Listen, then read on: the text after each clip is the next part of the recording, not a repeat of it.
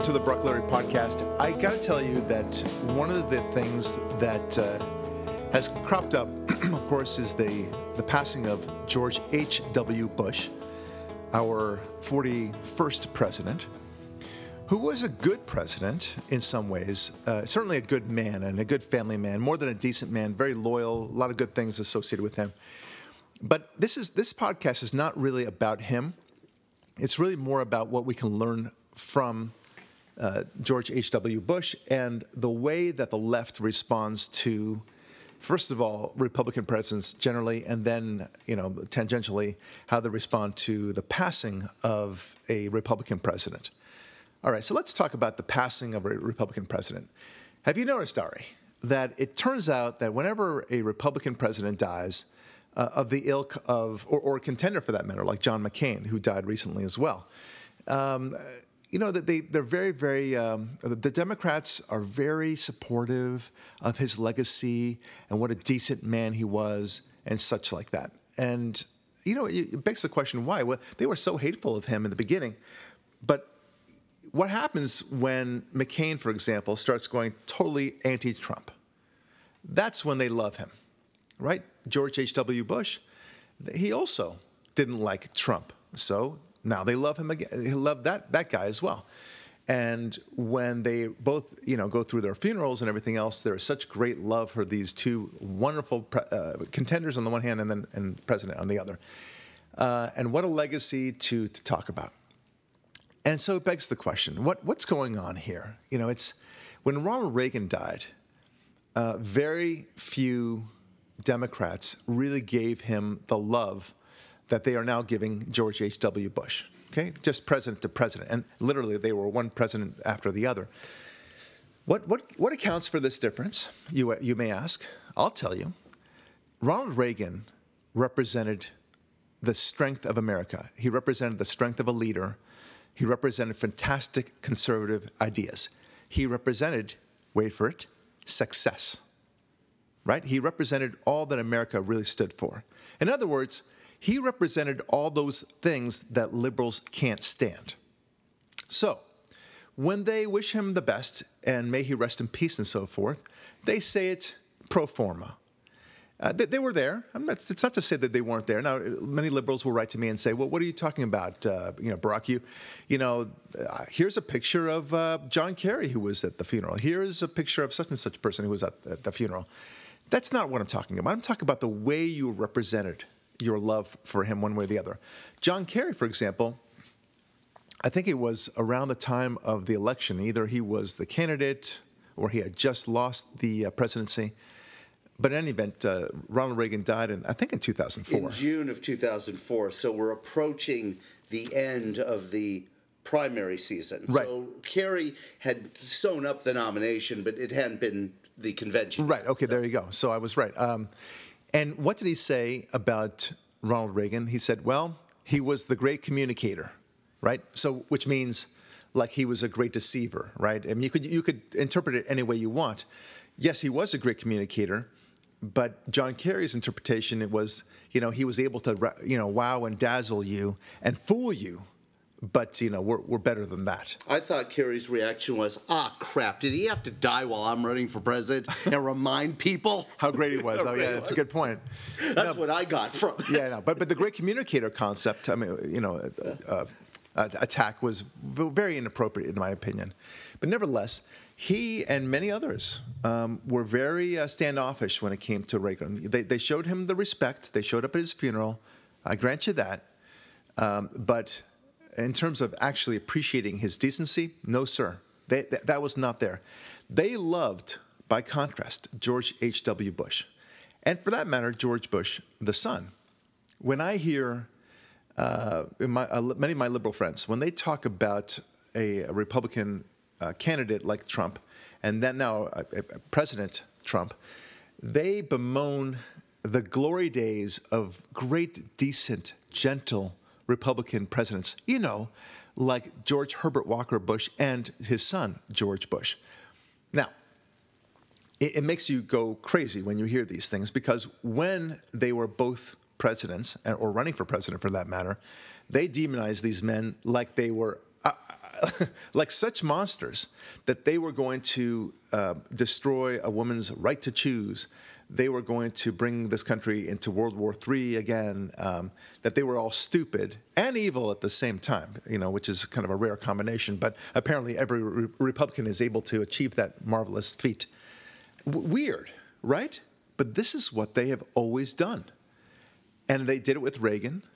They did it with uh, Herbert Walker Bush, and they and they did it with uh, Woodrow. Bu- Is it Woodrow? His middle initial? Uh, Walker. Walker. Walker. W. So W. So they, did it with Walker. They also did it with Gerald Ford. Yes, oh, Right. good point. Now he was he was the ultimate moron, uh, you know. But but but they but there's there's no getting around it. Now with Richard Nixon, he was brilliant but very evil. You know, they recognized that that he was tricky dick, right? That's that's the notion. So at least from Richard Nixon going forward with all Republican presidents, it was the same mantra: they're they're evil and stupid at the same time. And uh, we can't have these people because they'll, they'll destroy the very notion of what America is.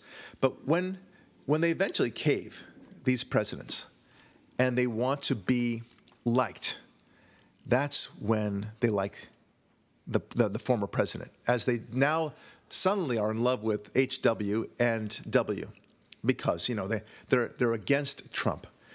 And they want to reach across the aisle and these are people now, in hindsight, they realize, well, these guys were actually pretty good. I mean, it's kind of like, you know, that the girlfriend that eventually comes back to you, you know, 20 years later and says, you know what, I, I guess you were kind of a decent guy. Yeah, that, by the way, that's me. by my uh, my girlfriend, I'm, I'm the guy that everyone kind of comes back and say, you know what, you weren't half bad. Ah, you know, maybe I should have gone out with you, right? Well, and I always ask, well, why didn't you go out with me then, back, back back then? But I'm the I'm the guy who later turned out to be a decent guy, not necessarily very good looking, not necessarily very wealthy, not necessarily any, pretty much anything. But I have a pulse, and I don't I don't do drugs. I'm not an alcoholic, and I'm a good dad. So well, good enough, right? And your junk works. From what I, we understand. Oh, too. okay, all right. I did, That's an important quality. all right. Okay, so anyway, Don't moving on. underestimate I'm trying to keep this PG-13 at the very least. That is. I mean, you know, we have to be able to talk about our issues. And, All right. Anyway, Yeah. putting that aside, the point is that they now look in, in hindsight with George Bush, the father, and of course the son, saying what wonderful, decent men they were. And you know what? I, I only wish we had that instead of this this monster named Trump, which is funny because in the in in the future, what's going to happen is this with Trump. God willing, he'll be reelected and continue on with his great programs. But so let's say we have eight years of Trump. Then they'll look back, I don't know, 10 years earlier, 10 years after that, and say, why, could, why can't we have a president like Donald Trump? He was so effective. What a great leader he was. Because that's the way history will eventually He's realize so it. much more civil than that evil Charlie Kirk we have now. You know, that's the kind of thing we're going to hear. Charlie, we love you. We do love you.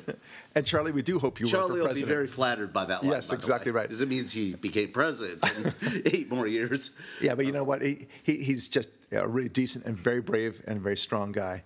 Anyway, uh, that's but that's the way it'll always be. They'll look back in hindsight, and suddenly Trump will be a, a really wonderful statesman, and not only that, but more more importantly, very effective.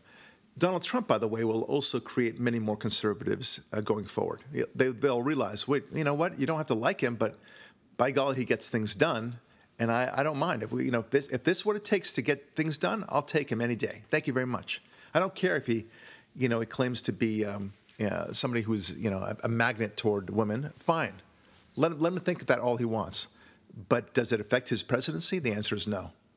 And he seems to have no problem continuing on with his presidency in a very effective way. You know what I noticed, b- by the way, about Trump, just for a moment, is how um, he doesn't cry. There's never been a moment where he's cried. Isn't that nice? Isn't that great? Oh, He doesn't cry. And I, I, I don't think he's ever shed a tear in his life. And you know what? I like that about him. You know, what, whatever you do uh, behind closed doors or in your private life and you, you, cry about losing somebody special to you, totally understand that. But don't ever show that on TV. I don't want to see that in my president. And, and uh, HW was, uh, he cried. Uh, John McCain cried. Obama. Obama cried. Sandy Hook. Please. And what's his name? Uh, the, the, the not the president. No, no, the guy who was the Speaker of the House, John uh, Boehner. Oh. he cried all the time. He called him. He, he proudly proclaimed himself to be a crier. I don't want to cry. Oh, how Metro. Right. Well, and, but, but and, just- and and and and Walker Bush also W. He uh, he was crying all the time and he got very emotional all the time. Just stop that crap. You know, maybe that works for the cameras. You think that that appeals to people. You know what? You know, not even women like that. you Women think that hate women that. They, they do. They, they claim they want a sensitive man, but they really don't. Not that, not Yeah. that sensitive. Not sensitive like that. Just a quick question: When's the last time you cried in, private or whatever? Eh, How many times? Better question: How many times in the last ten years have you actually cried? I can only remember the last time I cried, and that was the the, the death of my nephew. Oh, very okay. very recently, unfortunately. Uh, he was a great young man, and he was he he died way before uh, it was his time. Okay, in other words, appropriate time. Appropriate the death time. of a basically Yeah, a child. yeah. yeah. I remember Great I kid. cried once in the last ten years. It was Yeah. the day Larry Elder announced he was leaving KABC in December of 2008. I remember that too. That's the only thing that made me cry. The only thing. And I've lost four grandparents, um, a cat, um, had a sick child. You know, I don't cry about anything. Larry Elder leaving. And before that, I don't think I cried for 15, 20 years before that. I'm worried about you, Ari. I think that's bizarre. You're, Larry Elder die. His show dies. You cry about that, but you don't cry about other people in your life that are close to you. No. All right. Well, I'm like I'm like the girl on Seinfeld who cried about a, a shoelace being untied, but her grandmother dies, and no problem. You know. Uh, apropos nothing, would you mind um, helping me hire a different producer at some point? Because I think you're crazy. That's what makes this show half hop. okay. Okay, that's that's the Flash. Yeah. But we love, but we love Ari David. Right, but just think about my perspective. Obama had just been elected. I thought it was the end of the world. And now Larry Elder, the one black conservative voice of reason in Los Angeles, is leaving the radio. My very liberal sister, who was a, a wonderful young lady, she when when Obama won the election in 2008, um, she was so giddy with excitement and she was crying out of joy. And I and I, I was at the same party with her, and I I hugged her and I said. I'm crying too. so, anyway, so it was awful. It was a terrible. It was such a day of infamy for me. It was like you guys don't realize you're, you're celebrating this disaster of a man, but that's okay. As the Arabs call it, it was Nakba. Yes. Right. Yeah, for us, it was Nakba. Right, Nakba. Nakba means the catastrophe in Arabic. Oh, it's awful. Literally. Yeah. Yeah. And it's just the, the lingering lessons of that. Yeah. But the good news is Trump is undoing so much of what Obama had done. Anyway, look. Yeah, but you make a great point. There seems to be two things at Yeah, play here. the- the no Number one, thing. To, and, I think we're really talking about media figures who are creating the zeitgeist of perception among other people. Because other people, if you were just to publish the headline, XYZ died having state funeral with n- complete dispassionate tone in the information coming your way. Yeah. Um, that's one thing. It's when the the endless commentariat who tells you they're unbiased tells you XYZ, XYZ, XYZ, and it's a complete conflict with the XYZ they, or the ABC they said 10 years ago. You kind of go, wait a minute. Yeah. So the conclusion really is the two concluding points is number one, the only to these people, the commentary, the Democrat media complex is the only good Republican is a dead Republican. Preferably recently deceased, Right. so that we can move on, forget he even existed after we bury him. Or- And number two, the better Republican after he's dead is the Republican who never fought back against the media or any other narrative, like a W. Bush, who let them call him President Select, President Hitler, Blood for Oil, President CIA fraud, whatever it is they called him. You Well, know, I'll- I'll President you- missing weapons. You I'll, know, I'll, t- I'll take you one step further. The best Republican in their eyes is the Republican who's still alive and shouts and screams at the present, uh, present Republican president. That's what they do. John McCain was very loved toward the end of his life. Jeff Flake, who's a Republican senator, very loved right now. He's such a, a great darling of the of the left. yeah, Colin Powell. Yeah, right. Colin Powell and, and any anybody that goes against the Republican establishment, or not not establishment, rather, uh, the Trump conservative conservative platform, they are wonderful in the eyes of the Democrats. They are great models of success. Now, I don't blame them for thinking that, right? We would like a Democrat who is a blue dog Democrat who says, like, what's his name, Zell Mill, Zell, Zell Miller, yeah. Yeah, he, he spoke very forcefully in favor of the Republican. Uh, that, at that point, it was uh, 2004. 2004, right, for George Bush's reelection. And but but what I what we liked about him is he was effectively a Republican. He didn't continue on staying a Democrat. He realized that he was in the wrong party, and that that was great. But I don't blame them for liking George H. W. Bush. Um, or, or, liking George Bush or liking John McCain because that's you know he's they are more or less supporting the Democratic cause and they're advancing the the, the, the Democratic cause. You know, let, let's put it this way. Here, how about this for an epiphany?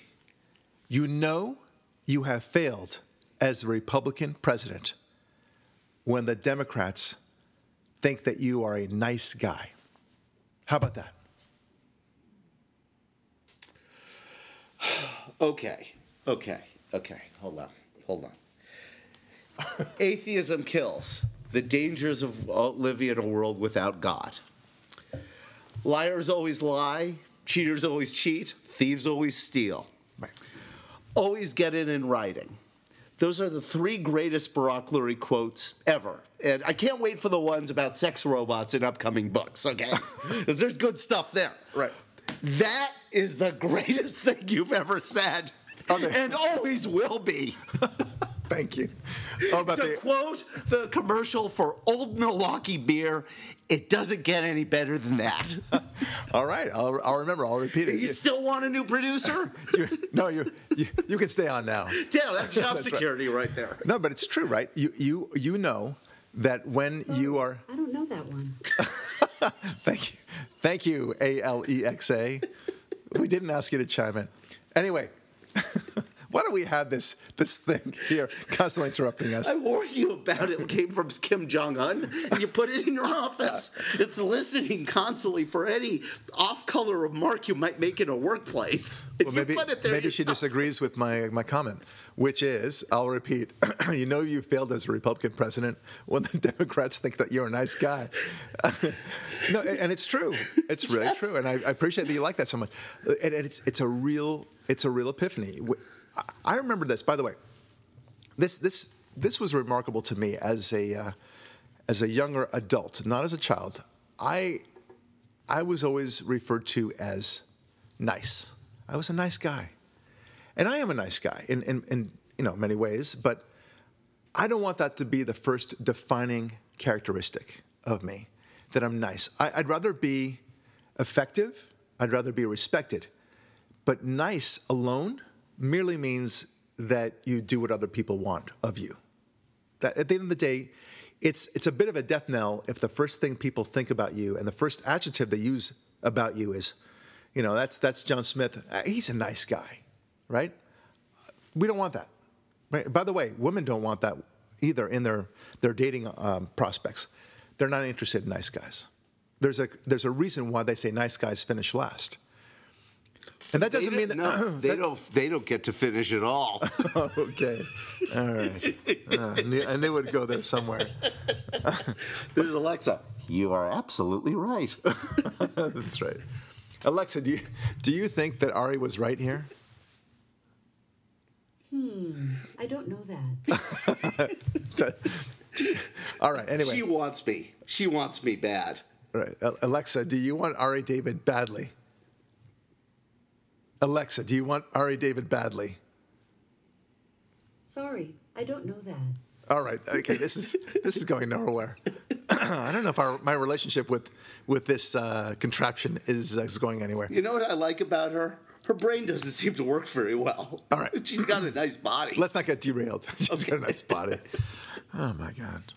I have to I have to I have to work under these conditions. All right. well, it is what it is. So the point is with the, the niceness part of it. Um, I would far. I mean, nobody thinks of Ronald Reagan. Let's put it this way: when they describe Ronald Reagan, they don't say what a nice president he was. No, they right? say he's an affable dunce who yeah. really blew up the world. right. That's what I want to be. right. That's right. You want to be that. No, but that's what the Democrats say. I'm, yes. I'm, I'm, I'm not talking about what the Democrats say. I'm saying what history says. They don't say that that was a nice president. They would say Ronald Reagan was effective. He commanded respect. He got things done.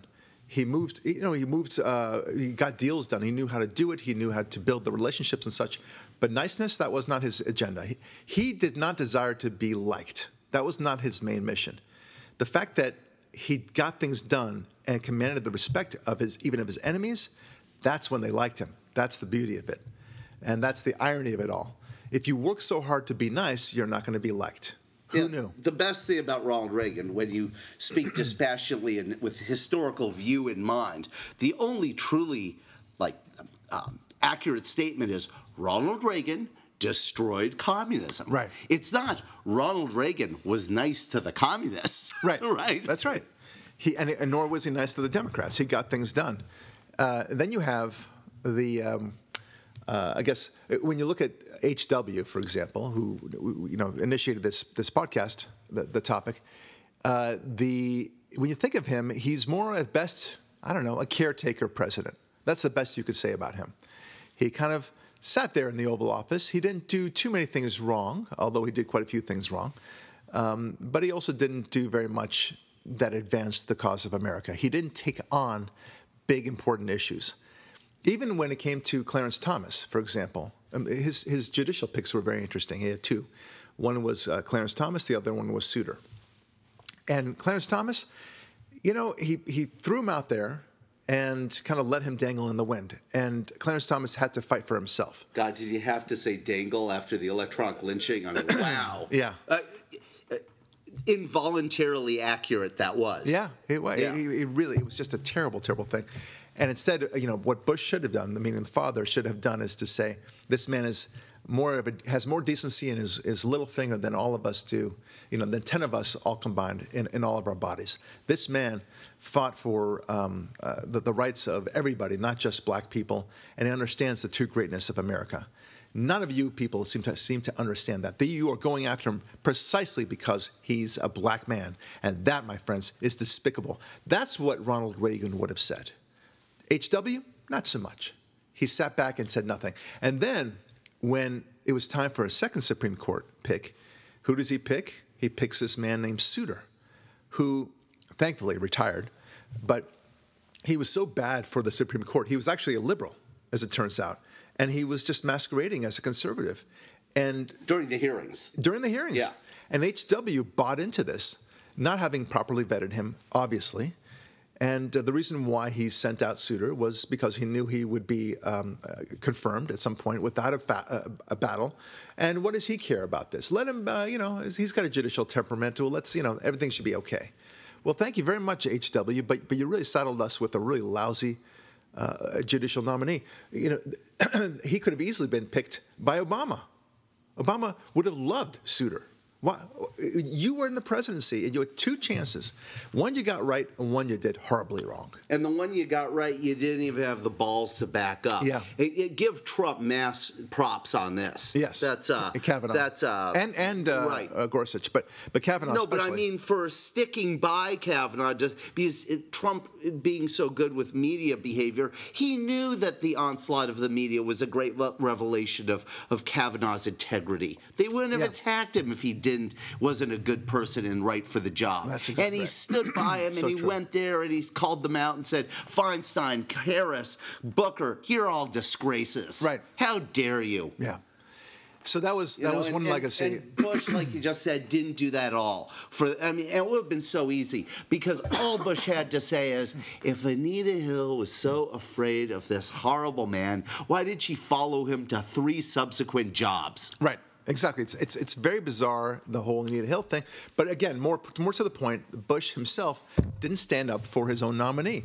Very weird because he wanted to be loved. That's it. Thank you very much. It's it's it, the whole thing was the despicable. And loved by the wrong people. Right. Loved by the Beltway media establishment. Yeah. Not us in the hinterlands. All right, so let's You know? talk about the other things, the other legacies that Bush has left with us. So the problem with Bush is that he, I mean, I, even the prosecution of the first Gulf War, you would think that everyone would have been happy about it, right?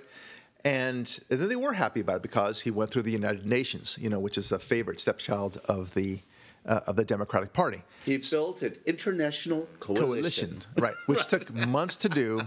Like, no, you need action. Get get this mother effer out of, the meaning Saddam Hussein, out of power, one way or the other. And so then he goes forward with the the uh, the war. Uh, you know, pushes back the the Iraqi army back to where they were, and doesn't punish them. You know, he should have gone all the way forward to Baghdad. I mean, he didn't go. It's a new expression now. He didn't go all the way to Baghdad, meaning exactly what I just said. He should have gone to Baghdad, and and deposed Saddam Hussein. Why? Because this man is going to give you trouble in the future uh, anyway. Not only that, then he, George Bush, the father, uh, agrees to a, um, a sanctions relief. Are you talking about the oil for food? Yeah, yeah, I'm getting, I'm getting there.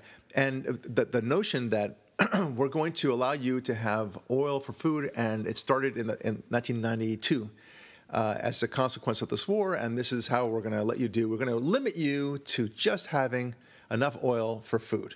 Yeah, we're going to pay you for your oil in EBT cards that are only redeemable at Gelson's Market for all non-alcoholic items.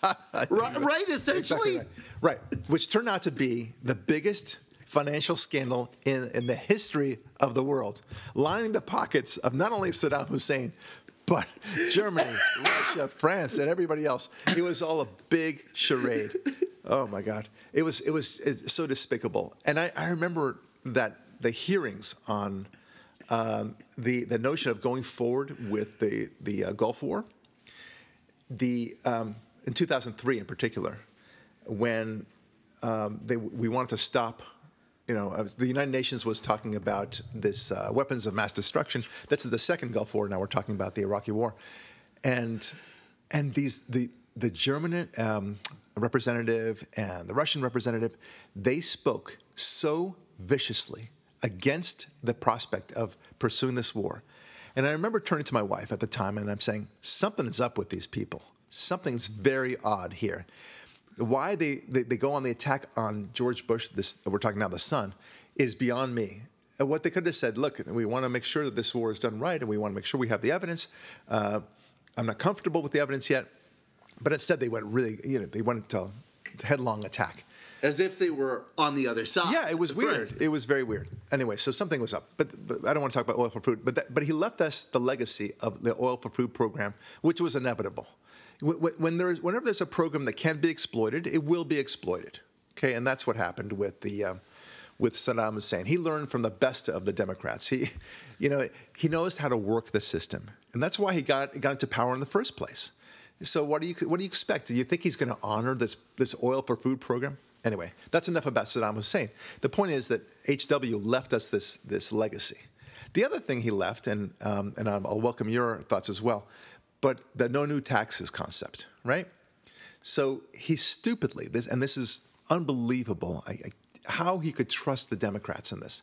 So what had happened was that they they had entered into this concept, this negotiating concept that look, we will stop spending, we'll reduce spending, and in exchange, you uh, will will raise taxes or something it's like that. It's actually worse than that. Yeah. It- it- let- let me just refresh you. Yeah, yeah, please I- do. Okay, so the Republican convention of 1988. It's his convention speech, and he's everyone on the Republican side is saying, "God, we hope this guy's not a wimp. We hope he's Reagan, not George Bush, the wimp."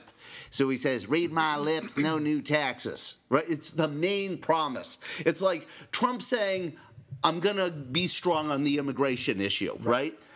So Saddam Hussein invades Kuwait. Instead of like you're saying, just get the MFer out of there, just Right. bomb him. Yeah, because there's something called the War Powers Act Right. that allows the president like 60 or 90 days, a period of time, to engage in a war without Congress, right? But instead of just using that, he builds a coalition like you're saying about, and he goes to Congress and asks for a declaration of war. And the Democrats control Congress, and this is why it's important to go through this. They say, sure, we'll declare war if you agree to raise taxes. And the idiot said, okay, Right. with an election coming up like a year later. No, I'm talking about something else because there was certainly there And was that problem. promised to I know. cap spending in exchange for the- That's right. The raising the taxes and the capping the spending, and he thought, okay, so so he did a unilateral raising of taxes. Uh, and then, of course, they were nowhere, nowhere to be found. They, they looked up at the sky and twiddled their thumbs, like, "What? Well, uh, lower spending? What? What lower spending? I'm so sorry, I don't remember that deal." So they, they didn't they didn't follow through on their end either. So he had nothing. He was he was left with his proverbial you know what in his hands. Uh, and and having raised taxes and violating the one core principle that was part of his uh, presidency. And so that you know the the electorate punished him for that, and rightfully so. At the end of the day, and it, it didn't help at all that the uh, that there was a, a, a new independent um, candidate Ross Perot in the mix too, which took away a lot of the votes that would otherwise have gone to Bush. But that's partly George Bush's fault as well because uh, he he created this monster where it opened up the scene for a Democrat, of course, but also for an independent candidate like Ross Perot. Well, from his said- right flank. From his right flank. Yeah. It was very weird. Leveraging the, the no new taxes Right. pledge promise that was broken. And then, of course, we we got Bill Clinton as as our president when he should not have won at the end of the day. And Bill Clinton won without uh, even a majority of the vote. We had no runoff election. I- It, it's anyway. We have Herbert Walker to blame for that as well. Yeah, directly. It's not, and this isn't a conjecture thing. It's an absolute ironclad fact. Yeah. You can't. You can't sugarcoat this, and you know, you know, what are you and Barak? You're burying the man. How do you? What better time to talk about it? I, you know, I want my people who disagree with me. I mean, I love the attention, right? So if you're going to have this discussion, you might as well have it at my funeral, right? Well, yeah, but- where I screwed up. Well, to your to your point, to your point, and and I say this with great respect to the following man that I'm about to talk about. Uh, when Stephen Jobs died, uh, there was already Walter. Uh, what's his name? Uh, Walter um, Isaacson. Isaac, yeah, Isaacson. He, he wrote the book. It's a great book, by the way. Um, very riveting book. Uh, was in the middle of the autobiography, and um, he, you know, Steve Jobs knew he was going to die within a certain amount of time, and and uh, Isaacson said, "How, you know, do you want any conditions on this book, or is there anything I can do for you?" And Steve Jobs, I'm, I'm so impressed with him. He said, "Give it all."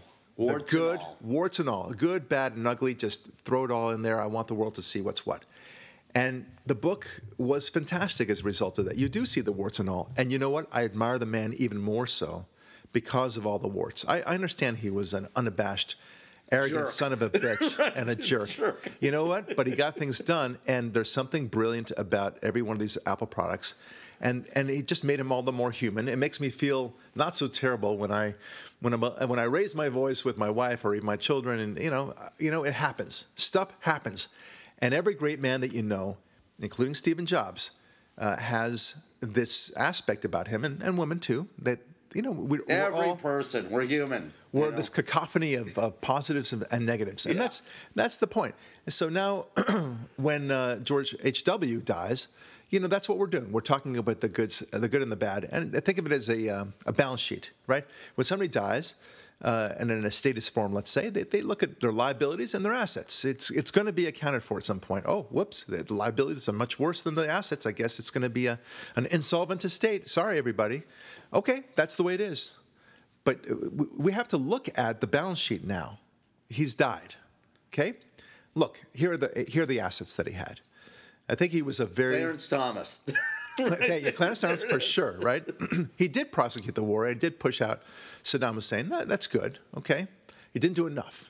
At the end of the day, he it only created the circumstances whereby we had to have a second Gulf War to, to finish the job. Good enough for George Bush's son.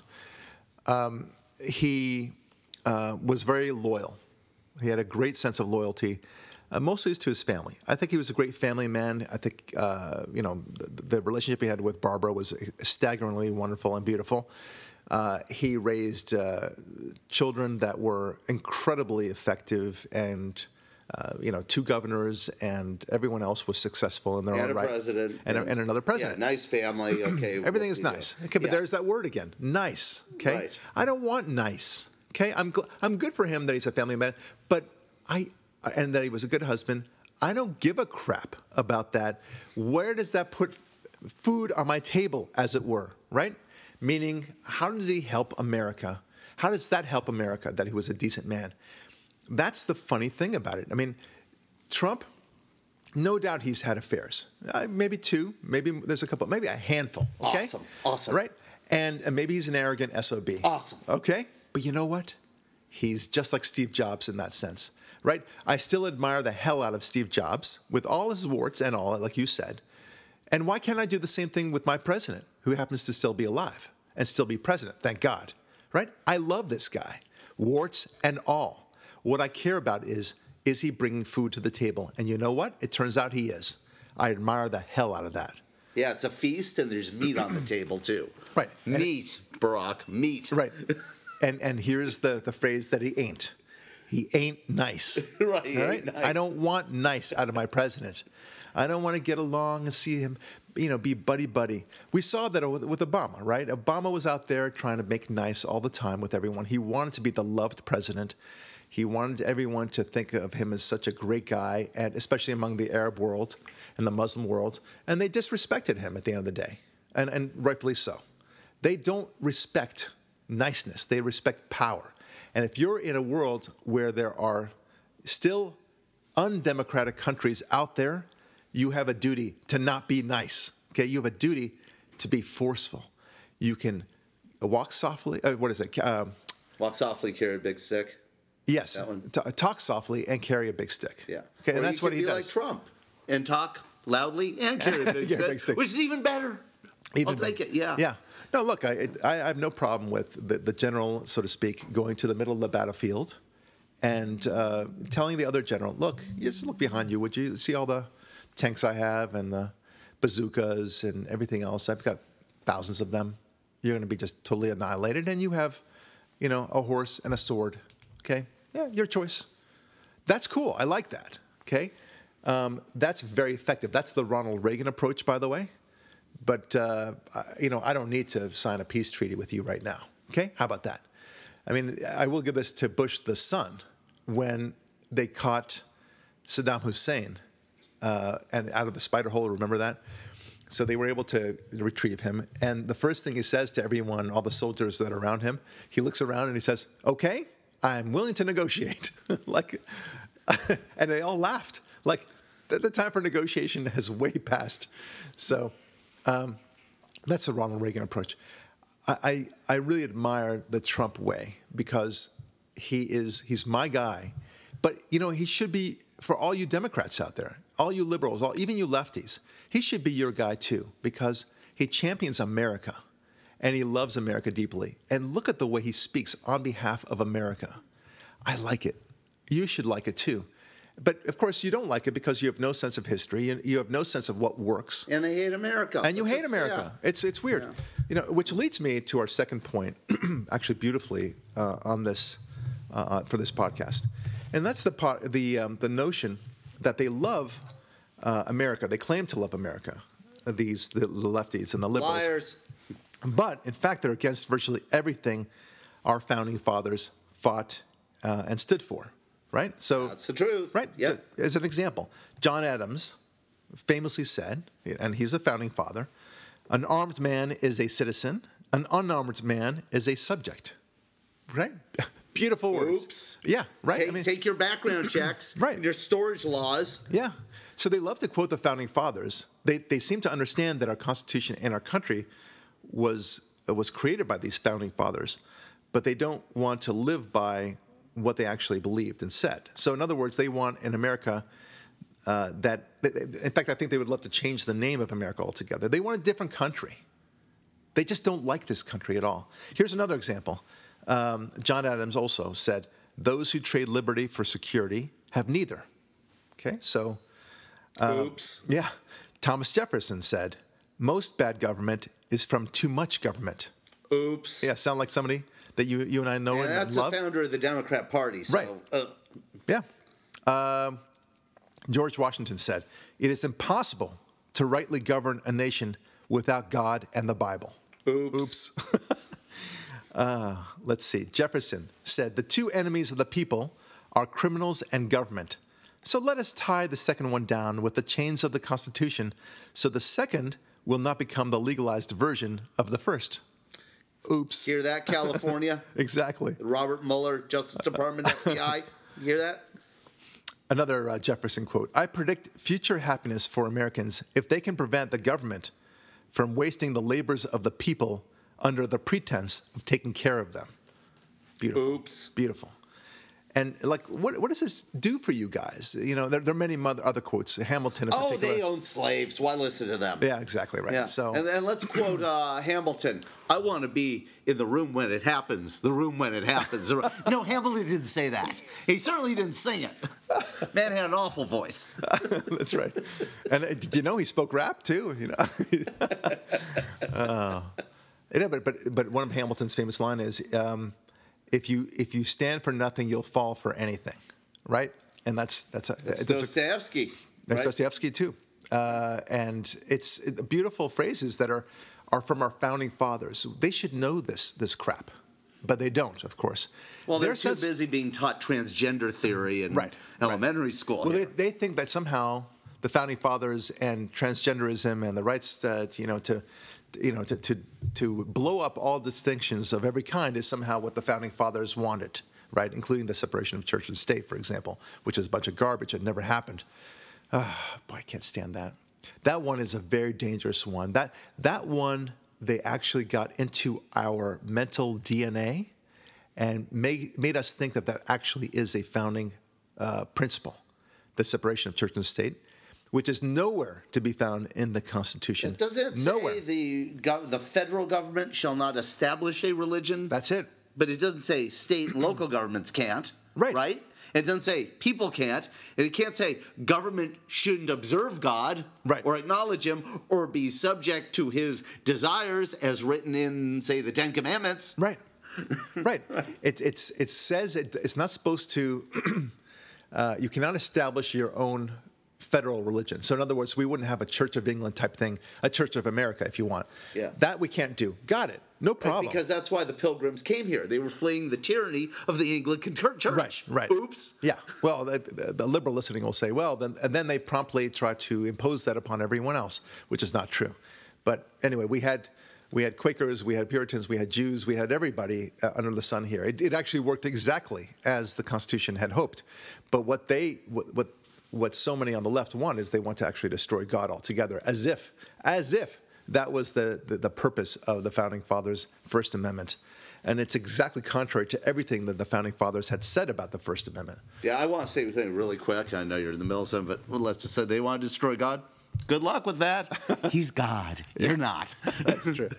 That Yeah. hasn't worked out well for gonna- I'm gonna- Phoenicians, Egyptians, Greeks, Romans, You know, but- communists. But, but it turns out the Las Vegas odds on that are, uh, yeah, I think about an infinity to one uh, in favor of God. That's a pretty good odds for, for God.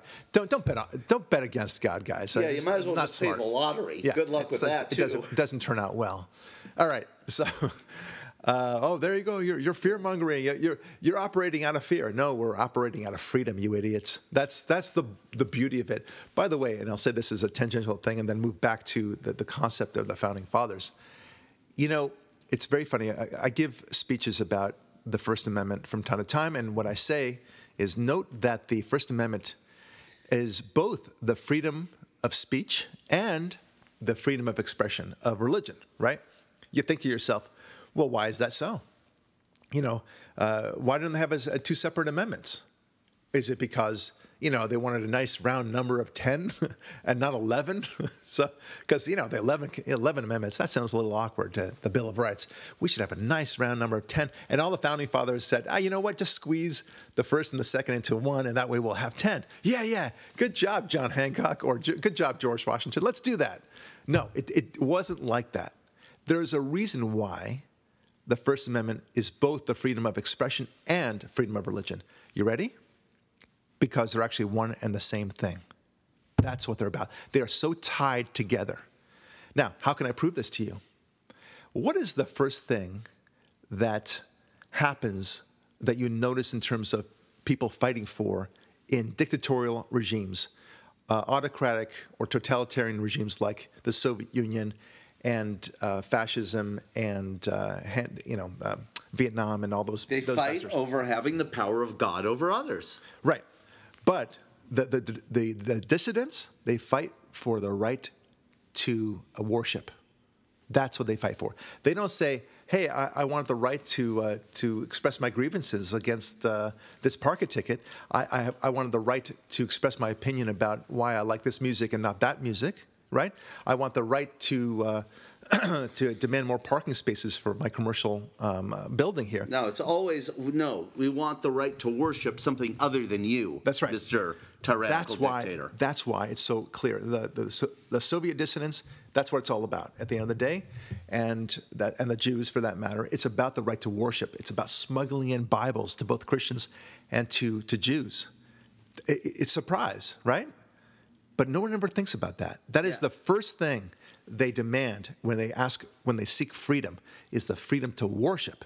Right. It So- even applies to Muslims if you look at modern China with Yeah. the Uyghur minority in the Yes, in the western provinces. They're they're doing a massive re-education camp to prevent these people from worshiping. And we may have qualms with how they worship. That's not Right. the issue here. The issue is you have a tyrannical communist government imposing strictures on worship Right. that it's a, it's a concentration people don't camp. want. Yes. It's, it's a little Holocaust going on there. It's horrific. I mean, with uh, so anyway, but that's another story. The point is now getting back to the founding fathers. Um, every notion that they have about this country, meaning they the left has about this country, uh, and, and what they want out of this country is directly contrary, not just a little bit contrary. it's directly contrary to, to the vision and the statements, direct statements from our founding fathers, who said that we should have as limited government as possible. That should, we, we should not only praise God, but God should be the central focus of our government. and our citizens' lives, And our citizens' out, lives. how they view themselves in relation to God, and how they uh, comport themselves in relationship to their fellow man. Yeah. right. That's right. Yeah. It's a little bit like, you know, I'm I'm a lawyer, and, and when, you know, part of our deal sometimes is to transfer ownership of a, of a, of a property, right? And there's an exchange of money and all those things. And then uh, they say, okay, uh, one last thing, by the way, we're, we're not going to transfer title at all. No one's going to be the owner. You're not going to be the owner. But, but what, what, that's the whole point of this settlement, Barak. Nah, you know, on second thought. Wait a minute. The whole point of this American experiment, wait for it, is to have a God infused civilization, to, to sing to the glory of God in our everyday lives, and to do it without interruption from the government. That's what it's all about. And th- the freedom of expression is exactly for that purpose. And they, and they don't want that. Right. They They, want- also ignore the very existence reason, the existential reason for government's existence, which is to defend your God given rights Yeah. from threats. You don't have to defend something that isn't threatened, right? So, you, you know, if you're never going to be under attack and say you have godlike wisdom and know, I will never be under attack, why should I have an army, right? Yeah, Ever. yeah, It- it- assuming, stipulating that this is true. It's not, but it's true. Let's just say it is. So, government exists in the founders, uh, you know, as the necessary evil brought into existence by the founders' construct called the Constitution to exist to protect the rights that they knew based on human nature would someday be under threat from someone. Right. Yeah.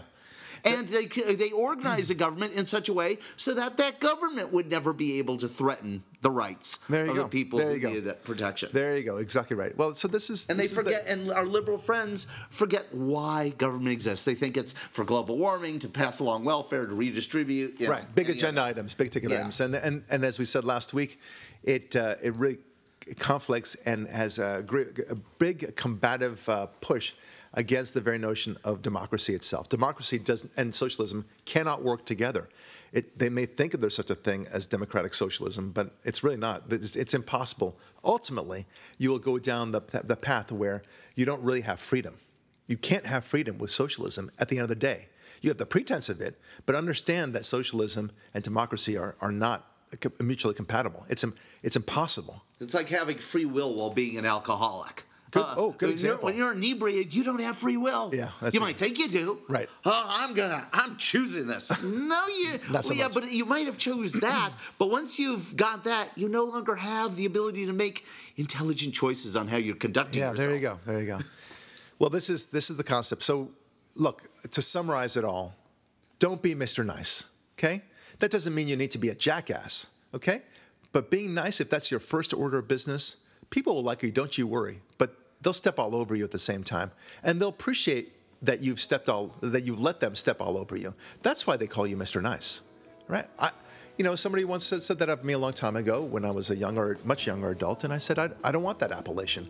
I, I want to be the guy that gets things done in a polite way, respectful way, but uh, the first adjective that you you want to say of, of my president or, or for me, it's not nice. I don't want that. I want effective. I want a good guy, one who fights for God. Absolutely, you bet. But nice, ooh, that's the death knell.